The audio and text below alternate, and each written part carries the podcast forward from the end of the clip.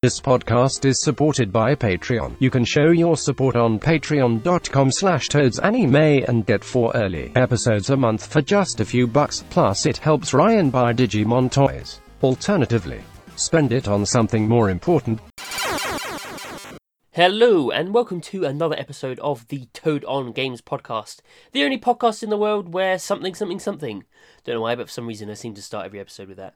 Today, hopefully, if you've seen the title or the description or anything like that, doing something a little bit different, which, you know, I'll pretend is for, is because I went, oh, this would be a genius idea. But in actuality, it's just because there's a lot of guests lined up in the coming weeks, but it just didn't fall into place for this week's one. But I didn't want to skip out on another week's worth, and I figured something a bit different that I haven't done before is I suppose because I at least try. hopefully, I don't butt into too much with to people, but I at least try with normal episodes to let the guest share their expertise and their stories uh, for working in the games industry, whether they're a journalist, developer, composer, voice actor, whatever it is. I try and let them tell their stories more because that's why I think people listen and why I do it. To be honest, that's why I do the podcast. I don't want, I don't even want episodes to be like a an equal split between me and the guest. I actually prefer the guest to talk more, and I'm just kind of there to help lead them a bit and, and, and share the stories. That's how I view it anyway. I hope that in years' time I'll look back at these episodes and go, wow, there's like a lot of cool stories and experiences shared on this, and that'll be cool. And hopefully that's why people listen to it. But anyway, I, I realised um, I I would take this opportunity where I don't have any guests lined up for this week's episode, but fear not, I'm doing like four recordings next week. Um, I would take that rare opportunity to maybe share mine, some of my stories and experiences. I rarely do that. Um, you know, having worked in journalism full time in the past and now working in PR, I will still sometimes get people that will come into my DMs on Twitter um, and ask me how to get into the industry or how to move into PR if they're already in the industry and that sort of stuff. And yeah, maybe I figured that that maybe I'd give one episode while we have the gap for me to just spill those beans and talk a bit about my experiences. I think for the journalism part specifically, it's come up a few times in previous episodes where I always worry that I'm almost dissuading people from doing it, but I don't mean to do that. anyway, I'll get to that. What I'll do is I'll sort of run through a little bit sort of my history in the games industry for those that don't know and then I'll kind of stop at each point maybe and sort of describe how I got there and how you can move into it, and maybe some interesting stories about each each part for me. So we'll see how this goes on my own. So for me, um, I, I, I hate to go on about it because uh, it's not a situation I'm in anymore, and I find it kind of I almost feel kind of bad just mentioning it. But yeah, basically when it, when when I was younger, I grew up extremely poor. Um, my family were and still are extremely poor. Um, to the point that something like branded crisps, as opposed to like supermarket brand crisps, genuinely were posh to me. I didn't realize that was just a normal thing. I thought it was like a posh thing. And, you know, same with like branded Cadbury mini rolls. I thought that was like fancy. um, yeah, so you know, I, all my all my toys came from boot sales. All my video games came from boot sales or bargain bins, or um, on some occasions, the library chipped Pierce ones. No more talking about that. Um, but yeah, that's not me moaning. Um, I mean, my family were very good when I was a child at sort of sheltering us from that, as I'm sure is, is the case for a lot of poor families. Um, I didn't know any different. Frankly, I still got. I, I think what a lot of, of, of, of families that are in poverty do, this seems to be the case for a lot of people, is um, for most of my life I was raised by a single mum, and what she would do is she would like get a loan out on the catalog and then pay for Christmas presents throughout the year. Do that loan, which is not a good idea because you're gonna it will cost you more, and it's you know if if you're poor and you haven't got much money, you shouldn't really waste your money on that. But hey ho, my mum did, and, and, and thankfully that means I did genuinely have really good Christmases. Um, as a kid, we we got a fair amount of stuff. A lot of it was still boot sound second hand, but I didn't care then and don't care now about that sort of stuff. I, I, I don't know why you wouldn't get stuff at second hand if it's cheaper. So yeah, j- uh, growing up in that sort of environment, I suppose the one problem is you are not raised to have much expectations. Like if you if you can get a job in a shop, fab. Like my family weren't working. Um, if you can get a job in a shop and you can put some food on the table, awesome. So I wasn't really raised to think career wise. I didn't go to university. I still haven't gone to university. I probably won't now. So yeah, I wasn't really thinking that getting into video games career wise was actually a possibility for me. Um, it kind of just happened. Like I, I never outright went right. I want to work hard and get into games, get into the games uh, industry. It just sort of happened, and I'm very lucky for it. And sadly, as I am talking about all of these elements and the, and the jobs I've done and stuff, sadly, one thing that is worth pointing out is that luck will always come into it. And of course, privileges, you know, social privileges. One thing against me was that I came from a very poor background. That makes it very difficult to get up on the ladder. But I'm also a white male, so, you know, I have that that some other people don't have. So just a balance of, different privileges and whatnot. So I have that going for me, but luck is very involved in getting into the industry, frankly. There is uh, an enormous number of people that want to work in games in some form, whether it's journalism or, or, or PR or whatever, and luck just takes a part of it. So you can do things to improve your chances, but luck will always still play a part. But I'm gonna I'm gonna get into each uh, element in a minute so yeah, anyway, the point was that uh, growing up from the background, I had no expectations. I didn't go to uni. Um, I finished school, went into college to take drama, um, and then dropped out because it just it was a lot more written work. Uh, you know, I, I I like many people, I guess, took college because I didn't really know what I wanted to do. I just did it because I enjoyed drama and improv in school. I thought, oh, that might be fun. And then, of course, it was a lot of written work and actually studying drama as a, you know, academically, which I wasn't interested in. So I ended up dropping out. And perhaps positively for some people listening, um, yeah, I didn't go to uni. I, I, I now feel at 28 and having been in the industry for a while, I don't know why I ever would anymore. I'm not asked about it at interviews. Nobody bothers asking about it because I've already got the experience on you about. That's not to say that university is pointless if you want to get into the games industry. Um, obviously, for the areas that I happen to have worked in, it's ended up not being necessary. But if you want to become like a developer or other areas of the industry, I imagine it's more necessary. As as I'm sure is the case for many jobs and many careers, experience can kind of get you up on that ladder, whereas education would have done so. So yeah, I'm not saying that university is pointless it can help you get up on that ladder. Whereas if you don't have university, there's a lot more luck involved in doing so. So take that as you will. Um, sadly, the games industry, specifically in the UK, is still very middle class background based. I don't remember the exact stats, but there was a survey, I think, by Ukie. And something like 70 80% of games industry workers in the UK are from uh, middle class backgrounds, something like that. So it is very difficult for for people from working class backgrounds to to get into the industry. And uh, you know, there's a wider point in general about society as to why that is. I guess it's because for me, I felt like I never was aspiring to do anything because I hadn't had that encouragement instilled in me, which is not my family's fault because you know they don't have their expectations they had the same problems themselves. So it's very difficult to sort of break that cycle. But yeah, again, luck luck was it for me. Obviously, I've met much like millions of people was incredibly into video games growing up. I was playing them from like the age of two. Uh, my first games console no, my first games platform was DOS games on a PC in the 90s. Um, my dad used to, back in the day, work in computing and, and helping build servers and stuff. Um, I'm talking decades ago. He doesn't know what he's talking about anymore. Bless him.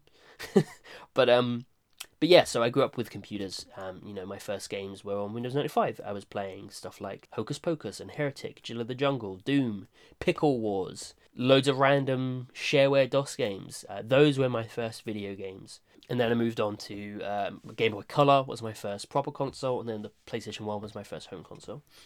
And so, much like millions of people and pretty much everyone listening to this, I grew up with video games. They were deeply important to me. Um, throughout my schoolhood, it was, you know, creatively a, a, huge inspiration for me. On the playground, I would play a game called Rangers in, in, in, nursery, um, which was just an amalgamation of all the sort of video games and media that I was experiencing at the time that I kind of gave a narrative. And you know, when I went into primary school, I had um, I wrote this is very original. I wrote a comic called Zed Men, and all of the class got involved in it, which was really cool. And you know, at Golden Time, which was our break time, all the tables would be pushed together and the whole class would sort of sit around the table and I'd assign them characters in the comic and I'd talk about what's going to happen in the next issue and stuff and everyone would collaborate and it was awesome. And all of that sort of, I know it's called Z-Men, but a lot of that was very influenced by the video games I was playing. So yeah, I don't need to tell you that I love video games. That's that's obvious. Same same for everyone listening. Um, so it was a huge part of my life, made me friends and whatnot. Um, and then maybe I think about 10 years ago, I happened to meet Dan Sullivan, who is now the editor at Pocket Gamer. You may know him on Twitter and whatnot. He's been on an episode of this in the past. And yeah, I, I can't remember the exact circumstances. He was working at a, a game retailer at the time. I can't remember the exact circumstances, but he was working for a site called FinalBossFight.com at the time. He was the co-founder of that site. And yeah, we're talking about 10 years ago, so I think this it was like just before the sort of online indie games site slash blogs kind of became a bigger thing. There weren't that many of them. So if you had a game site 10 years ago, even if you weren't like a big thing, it was much easier to get to press events, press samples, because there simply weren't that many of you. As long as you emailed PR and stuff. And and to be to be honest, I'll get into it later, but for small sites those opportunities still absolutely exist, of course. Um, but perhaps it was easier 10 years ago when there weren't so many of them. Yeah, and so I met Dan Sullivan, I can't remember the circumstances, and uh, ended up writing for his site, ended up writing for Final Boss Fight, uh, doing reviews and editorials and all the sorts of things you would expect from a, from a journalism site. Um, yeah, it was just like a hobby thing. We had like a weekly podcast as well, and that was my first foray into doing anything related to the video games industry. I went to a press event at Bandai Namco's office. I think it. I think maybe Ni no Kuni was there or something. Um, went to EGX Rezzed and interviewed some people there. Embarrassingly, those videos still exist. um, I was very skinny and very wing. I was winging it, um, and oddly, um, you know, some of the people that uh, I interviewed for those videos. One was Nick Tannehill. I still know. Um, I'll have to broach this with them at some point. But yeah, I was out of my depth doing that. But I suppose having done drama, I was very comfortable in front of the camera, very comfortable talking to people, so I kind of was happy to wing it. And yeah, so that was my first experience. And from that, I then started up my own uh, game site slash blog, which was called Coin Arcade. I kind of learned the tricks of SEO. I learned sort of aggregate sites like uh, n4g.com, which I'm not sure how important that sort of stuff is now, but at the time it was very important. That could get you a lot of views. And I kind of learned about SEO, Google, Google SEO, um, so I could write an article and ensure that I would turn up on the first page of Google just by making sure I'm hitting all the key terms on um on a lot of the topics I was writing about. You know, I was writing news stories, I was maybe writing like 10, 20 news stories a day on that site. Of course, I wasn't working. I didn't have a full time job at the time. Again, from a poor background, the almost expectations was you know you leave you leave school, college, then you go sign on. Um, so that's what I was doing for a while and there was you know there was no real expectation that you'd manage to get a job especially in the town i'm from my hometown even at retail there aren't that many jobs. It is very difficult to get a job in that town. And frankly there was no encouragement i suppose for me to do so. But um, yeah so I was, I was writing for that website for coin arcade. It did very well. I had some of my mates write for it sometimes. Obviously none of this was earning any money. But all of that is a very important thing to do even today. If you want to get into games journalism the best thing you could do is have some experience you know whether it's starting up your own site or a small magazine or you're starting up uh, writing for other sites. There are always going to be sites out there looking for writers. Just ask them. Lots of small sites. Check on twitter you know put in search terms like xbox review nintendo switch review and you'll find lots of small sites that are reviewing games and stuff. And approach them. If you are looking to get into this sort of thing and you will almost certainly find one that's going to take you. So long as you've got some level of writing skills don't need to have done any reviews before but you know it's free work obviously you won't be paid but for for sites like that size they aren't earning anything either. So just treat it as a hobbyist thing i suppose. Of course sites that are earning money should absolutely be paying their writers. They should. But you know I, that I'm, i can only explain how i got interested in it and, in, and into um and into it of course um which was years ago so some situations may have changed, but that's that's an easy way to get involved if you want to. Um, I know magazines like Switch Player magazine, um, for example, are, are always looking for writers as well. If you have some something interesting to say, you want to review a, an eShop game or something, definitely reach out to those kinds of people if you want to get involved in games journalism specifically. But it's also a really good door to get into the games industry in general so yeah, I was writing for Coin Arcade. At the time, I had met my now boyfriend, who I've been with for eight, nearly nine years. And yeah, again, very personal circumstances. This is not necessarily useful for anyone else, but he comes from a very middle class background. So I feel it's almost like I could use his sort of motivation for work to actually do something. So he motivated me to start my own site, Coin Arcade, in the first place. You know, and then we moved. We had to move for for circumstances related to his university work and stuff um, to a different town. I ended up working at Game, the, the the UK retailer, which was super helpful for me. I mean, something like retail really helps you be able to deal with the public and speak to people and and know how to talk to people. Which sounds like an odd skill to translate to the games industry, but if you're going to work in journalism, if you're going to work in PR, speaking to people is a big part of that, and that's something that people may neglect. Um, I've always said that games journalism is 50% writing and 50% communicating. You have to be good at writing, but you have to be good at communicating with people because you're going to have to email PR all the time for review codes, for news stories, all that sort of stuff. You're going to have to go to press events. You're going to have to talk to developers and PR there. And the best thing you can do if you want to get up in games journalism is to just circle yourself with peers as well. So you're going to have to be able to talk to other game journalists and, and other people involved in the industry. Of course, I've always kind of used my personal Twitter account as a personal slash work account, um, which has been very helpful for, for me, regardless of where I've been in the industry, because it means that I'm sort of well connected with, with other games industry peers. And I share games news because I want to, and I find it interesting, and hopefully that's a helpful resource for some people. But also, it helps me stay connected with my peers um, who will follow me for that and, and interact with me based on that. Um, so it's useful work wise as well. And again, if you do want to get into the games industry, something like Twitter, and that can be a bit of a bloody hellscape sometimes, but joining something like Twitter and just following a bunch of games industry people, interacting with them regularly, and I don't just mean like Geoff Keighley or like the director of God of War and that sort of stuff. I mean freelance writers for small websites and stuff. Follow them, interact with them. You know, they're going to be your peers if that's what you want to get into. So connect with them all.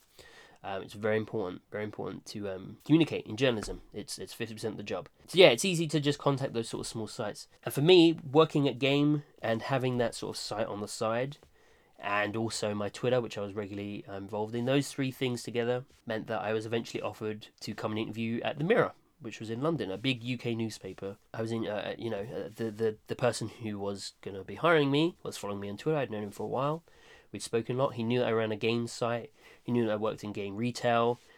We came from a similar background, so he kind of, I guess, wanted to help give me a leg up as well. Um, went and interviewed. Obviously, if I was the wrong person for the job, he wouldn't have given it to me. But um, you know, again, I'm sure had, there were some privileges and luck involved in me getting that job. Absolutely. But yeah, I got the job at the Mirror, and that was um, to help with the community team, but with the idea that my, my game writing experience um, could help them start writing about video games. And over the course of my time at the Mirror, of course, we did start our full time games team. We did write news everywhere. Um, it, it performs very well on that site, still does. You know, we, we, we did loads of reviews, um, went to press events, amazing time. I'll speak more about some of that in a second. But first of all, I think it's important to note some of the myths, I suppose, about games journalism if you if it is something that you're looking to get into. Now that I work in PR, I will frequently run press events and I'll set up meetings for journalists all day long. And more often than not, when I speak to one of those journalists that approach me, I'd say more than 50% of the time they suffer from imposter syndrome. They don't feel like they're really a part of the industry. And usually that's down to it's not their full time job. That writing isn't their full time job, that they work in retail or they have a quote unquote normal job somewhere else. So that makes them feel like they're not part of the industry, which is bollocks. Absolute bollocks. Because more people than not say that exact same thing. I, I would say that most game journalists I know do not do it as a full time job. So don't feel discouraged if you're writing for a small site or you want to write for a small site. Don't feel that you're outside of that bubble, like you're not part of it. You're absolutely part of it. Just as an important cog it is anyone else. It's just unfortunately, games journalism doesn't pay that well. I'd say there's only maybe 50 to 100 jobs worldwide that pay really well in games journalism.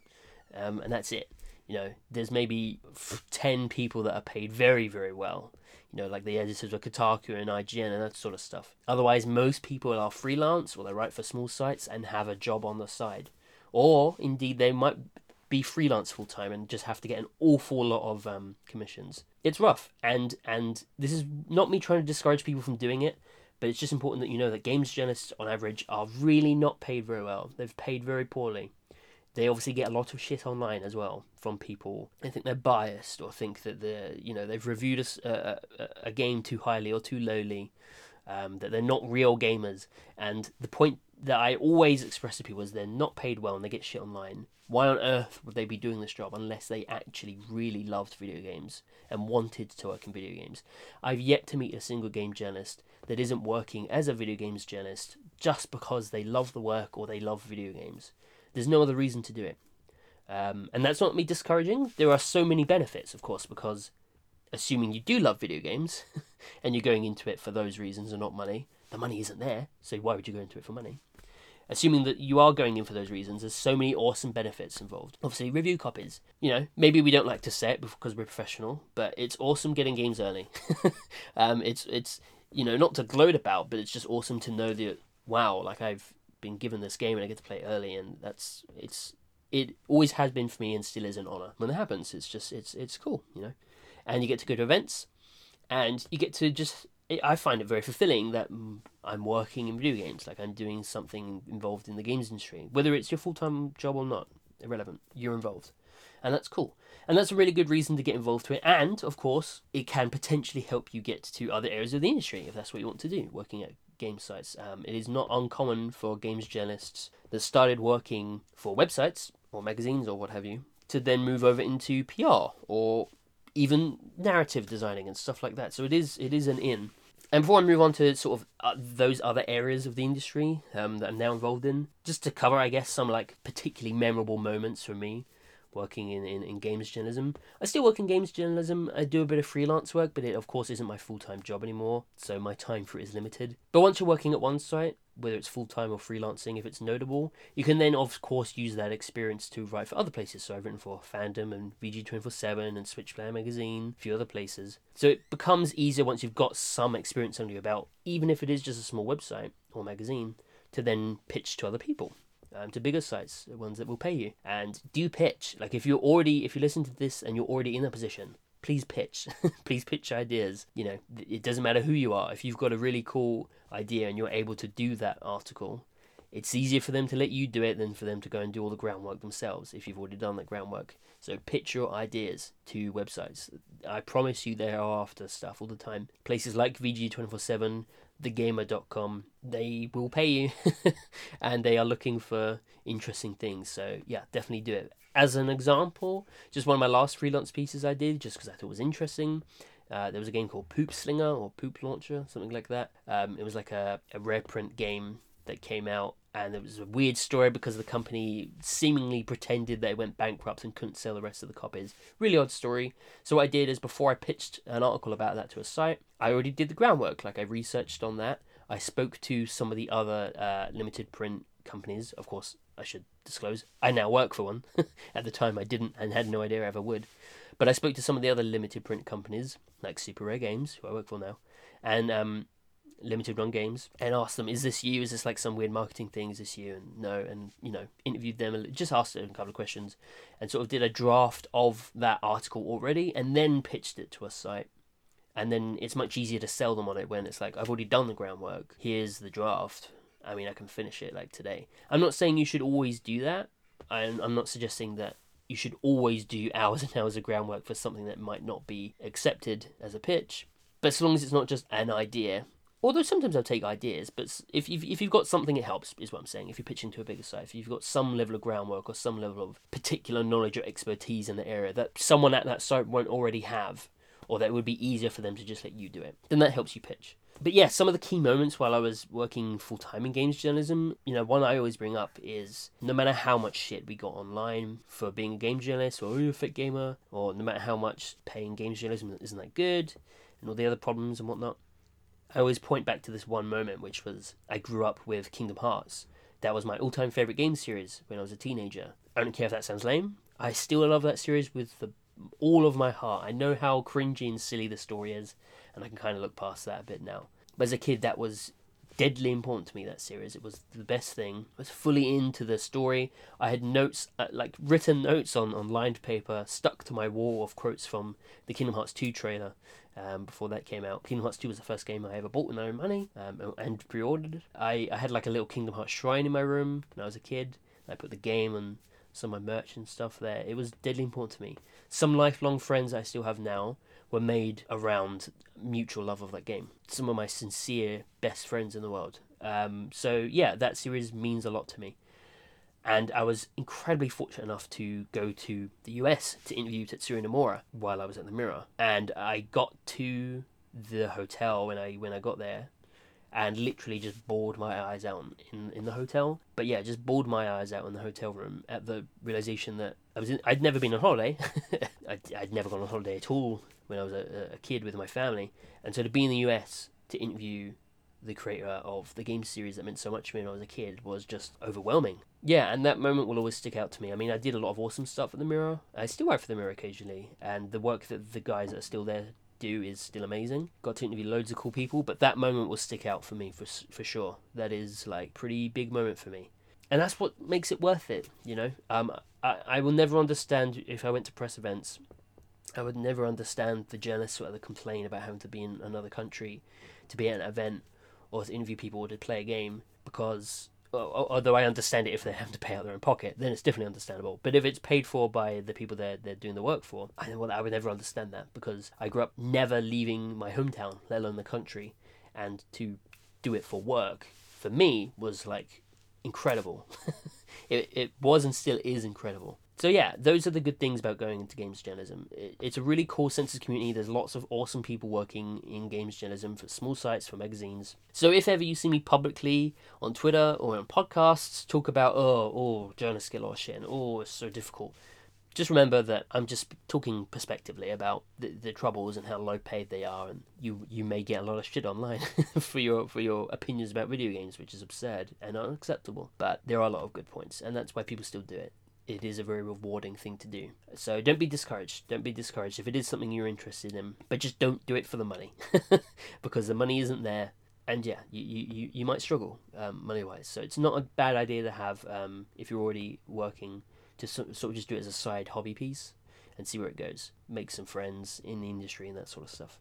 And of course, outside of this podcast, if you ever want any advice on that sort of stuff, please reach out to me. I might be a bit slow responding sometimes because I'm a bit busy. But I always respond to all the requests I get about this sort of stuff, and I'm always open and honest about you know having some luck be involved and needing experience and there being no money, but it's still being a very rewarding experience. So please do try it if you are interested in it still. And moving on to what I do now, um, so I left the Mirror because I got an interview offer from Numskull, Numskull Designs, who make a lot of official video game merchandise. They, had, they didn't have all of what I'm about to say available at the time, but now they're sort of known for quarter arcades, the quarter scale arcade machines, Tubbz, the collectible uh, ducks that look like different pop culture characters. Um, they're known for their nerdy Christmas jumpers they release every year. Lots of gaming merchandise for loads of different series, from Crash Bandicoot to Resident Evil to Call of Duty, and gaming accessories. And yeah, I was offered to interview for there. It was much closer to where I lived. um, and it just sort of made sense to, to, to, to take it when I was offered that job. I'd never worked in PR before, obviously. Um, I feel that a lot of people end up moving over from games journalism into PR because it is just the other side of the coin, um, which is very useful. Of course, if you've gone to university and studied marketing, awesome. That will help you get a leg up. But this was sort of my own way of getting a leg up, I suppose. And again, it's very luck orientated, I completely admit. But yeah, I moved into PR from, from journalism. It's the opposite side of the coin. Whereas a journalist, you're speaking to PR to get review codes and news stories and stuff then I'm on the other side of it. So you kind of go even even having never worked in PR before, I kind of already had an idea of the sort of things that games journalists wanted to hear and the way to talk to them. You know, I would never in my life ever get annoyed at someone for reviewing something poorly or, or anything like that. And yeah, I feel that just just having been on their side means that I know how to talk to them a bit better. Yeah, so I was thrown in the deep end at Numskull and eventually learned the ropes. I feel really well. I feel like I'm pretty pretty good at PR now actually. Um, and I was obviously running all their social media accounts. While I was there, they launched Tubbz, they launched Quarter Arcades, they launched Numskull Games, their video games publisher. And to toot my own horn, I was kind of integral to a lot of those and did a really good job. And I'm very proud still of the work that I did there. And again, still managed to go to events sometimes like Gamescom. There's always been, even when I was there, there was always a part of me that still felt, to use sort of a quote that uh, Iwata used, in my head, I knew I was a PR manager, but in my heart, I was a journalist, and I still feel that way. Uh, it's something I'm never going to let go of. I'm still going to always want to do it. I still write for the Mirror sometimes. I still do various journalism bits and bobs. and that's because yeah, I feel like I don't want to let go of that fully. And yeah, sometimes that would that would get to me a bit while I was working in the PR job, but I still managed to do some freelance stuff, and that kind of helped me feel a bit fulfilled. Of course, if you are going to move from journalism to PR, it does sort of block you off from covering the things that you work on, obviously. And at Numskull, they have so many licenses Tomb Raider, Resident Evil Cody, that, that blocked a lot of publishers and a lot of IP off from me being able to cover in journalism ethically. Obviously, I could not and would not cover anything that I had some sort of connection to. But yeah, that that move over to PR um, from journalism is is a possibility. Whether it's it's a junior role at a small company, uh, there are so many games companies that have PR positions, and not all of them require you to have years and years long experience in PR. Again, very luck involved. I can only speak from my own experiences, but there are a number of journalists that make that jump, so that door is open to you. And there are some people that have even moved over into other areas of actual de- development side of games from games journalism. So it, those are possibilities. It is an open door into the industry for you. And you know, if you're applying to those kind of jobs, whether it's the games journalism job or PR job, sell yourself really well in the CV. Like I know you might feel that oh, I wrote for this small site, but that's not relevant. Put it down. Put it down and milk it. um, yeah, I feel that a lot of people don't do that um, because they're humble or, or, or, or you know bloody society has made them feel that you can't do that. But yeah, really milk the stuff that you've that you've done and make it sound relevant to what you're applying for. That has helped me every time. You know, even from the move to game retail to writing for a national newspaper, I was like, oh, you know, I ran the Twitter account, so I know how to do communication with people. I work with customers all the time, so I know how to calm down a situation. I know how to respond to people, and you know, I've done this small website and I studied SEO and blah blah, and just really milking all of those facts dry a bit. And yeah, in PR at Numskull, I did a lot of cool stuff. Uh, I held press events, met a lot of cool new quote unquote influencer friends who are still my friends, and I still see a lot, which is awesome. And then eventually, I moved over to my current job. You know, I got an offer to to work for Super Rare Games, I'd previously uh, weirdly met George Perkins, the founder of Super Games, when I was at the Mirror. I'd met him when I was covering video game events and had seen him there, and you know we knew each other on Twitter again. By the way, every job I've ever had, from game to the Mirror to Numskull to Super Games, the initial contact I've had with those companies has happened over Twitter. I don't know how long that'll last for me, but that is the case, and maybe that's something noteworthy for you to look into yourselves if you're interested in the industry. Using a tool like Twitter is very important. Anyway, I had an offer to come and interview Super Rare Games. Obviously, I work there now. A rare print slash limited games publisher that prints physical games of we print Nintendo Switch physical games, um, which is awesome. And it, it just sort of feeds into a, a lot of what I love about video games. I love physical games. I've been passionate about those for years. I've been passionate about the preservation of video games a lot. In fact, it's a topic that comes up on this podcast all the time is the issues revolving around digital games and preservation of games. I've been interested in the indie game scene for 15 years now. Before the boom, which was, uh, you know, I like to go on about it uh, like a hipster. But yeah, before Super Meat Boy and Braid and Limbo and all those big indie titles that happened, I was in that nice little indie scene before that. And so it's like TIGSource, 64 Digit, The Daily Click, and it was a lot more niche back then than it is now but there was a lot of awesome freeware indie games coming out and amazingly a lot of those people that was in that community um, it's been incredible watching some of those people that i spoke to now being commercially successful in, in, in the games industry because of course they weren't in it for money. It was a hobbyist thing. They were making tiny games that a hundred people a thousand people might play. Seriously it's sometimes that small. And you know they've gone on to make games like Wandersong like Baba Is You. Notch, who made Minecraft, was was on TIGSource, and you know we were talking about his cool little quirky game when he first released the, uh, the original beta for it on, on on those forums and now is a billionaire. So it's been interesting seeing people from that scene sort of move over. But I came from that scene. I came from that scene. I was there when Game Jolt started, which you know has been fundamental in getting games like Five Nights at Freddy's to happen. I was there when Game Jolt started, and we were such a small community. there was maybe fifty active users on the chat at the time. Such a small community, and obviously then it ballooned and now itch.io exists and that's sort of where a lot of the those kind of games are now instead. And so that indie scene has always been very very very important to me. I will still at least weekly look through all of the new releases on itch.io scroll through all the indie games. At this point after 15 years of doing it i know exactly which ones just by the look of them i will be interested in and i'll download them. I maybe end up downloading like 50 different ones a week or if there's a jam going on more and i have a folder on my laptop still called to test which are the ones I haven't tried out yet, and there's 40,000 games on there over the course of 15 years of downloading. And bizarrely, there's some situations where I know that I may be the only person that has a copy of that game still, which is frightening because it's gone from online and the developer hasn't kept a copy. Um, there was one situation where a developer was doing a talk once and wanted to talk about uh, one of their games, and they didn't have a copy of the game of their own game, and it wasn't online once. And I was like, I have that, and I had to send them their own game. I would definitely need to preserve all this at some point because I may seriously be sitting on some games that don't exist anywhere else. There's a, a wealth of, of great stuff in, in the indie scene. I do like a free uh, indie game thread on Twitter at the moment. You should absolutely check it out. So many unique ideas come from that freeware scene, which is why they managed to balloon out into commercially successful products like Portal came from something similar. And so yeah, indie games, physical games, always been something important to me. So it's a dream basically to be working for Super Rare Games. Um, I'm frankly uh, loving it. it. Although I'm stuck at home with COVID, I've barely been in the office, which is a shame. But I am loving the job. It is a really cool job, and it allows me to do things on the side, still in my own time, like this podcast, like a little bit of freelance journalism. And yeah, hopefully when the world opens back up again, I'll be doing press events and stuff. And yeah, I've always sort of winged what I'm doing without having a clear plan. As I say, I grew up poor and didn't go, I want to work in the games industry. If I could go back and tell my young self, we'd be absolutely flabbergasted that I am. But I would never have aspired to do it, it just kind of happened. I'm at a point now where I would not work in any other industry, regardless of money, regardless of anything. I will, I will, I'm adamant I'm always going to work in video games now. That's what I want to do. But I've never had a plan.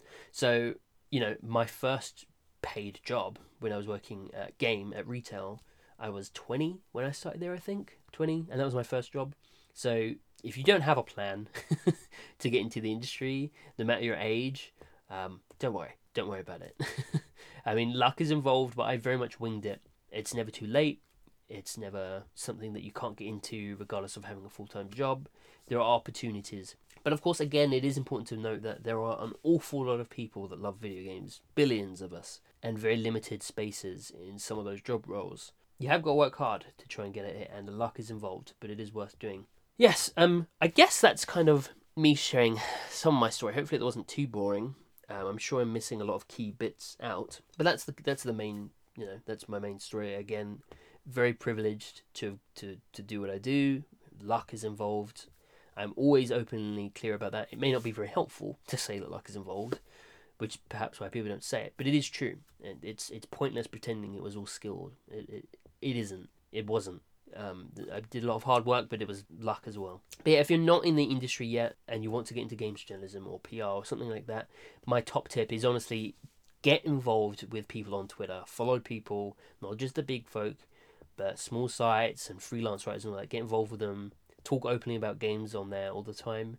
And you know, it's not a closed off community. These people follow you back and they'll interact with you, and then you can pitch for small sites or small magazines and get your start that way and, and see where it goes. That is a really good way of doing it. And you may have to work in your current job still, but never feel that you're not part of the industry. Um, whether you are writing or you're making videos, if you're content creator on YouTube, if you're doing you know anything, never feel like you're not involved in the industry. Um, you are. I promise you are. Most people I speak to at press events that come up to me still have a full time job. Some of them couldn't even get press passes, and I had to come outside and meet them. And they're like, "Oh, thanks for taking the time to speak to me. I'm not, I'm not really a proper journalist. So like, of course you are. What are you talking about? You write about video games every day. So yeah, if it's something you want to get involved in, it's worth getting involved in. Sorry for this horrible self-indulgent episode, but uh, yeah, as I said at the start, I just wanted to sort of instead of not have a week with anyone, at least fill the space by being able to jabber on on my own about stuff, which has been fun. And you know, over the years, I've done lots of little projects and stuff as well, like this Toad on Games podcast like the Gaming News Daily podcast I do. I did the Gameversary Twitter account, which share the, the gaming anniversary stuff. So I've always had like little projects going on, and if you have any of those as well, that's super helpful. And again, as I mentioned earlier, if you do have any of those sort of stuff, always mention it on a CV if you're applying for um, anything really, and just make it sound relevant. You can you can twist virtually anything you've done to make it sort of fit into to something you're applying to. Um, all of that stuff's relevant. All of that stuff is really cool this podcast, for example, the Toad on Games podcast, is pretty serious about me saying, okay, I'm going to interview people and speak with people that work in the games industry. And I've had folk like Grant Kirkhope, who composes music for Banjo Kazooie and Rare and Mario Rabbids, and folk like Kira Buckland, who voices 2B in Automata. and Tommy Refenes, who made Super Meat Boy. You know, all these people that work in the industry. But then I've also had people that run Twitter accounts like Can You Pet the Dog and smaller YouTubers like Twip. And in my mind, they're all on a completely level field. They all have involvement in the games industry. So yeah, no matter what you're doing, you're relevant. I promise.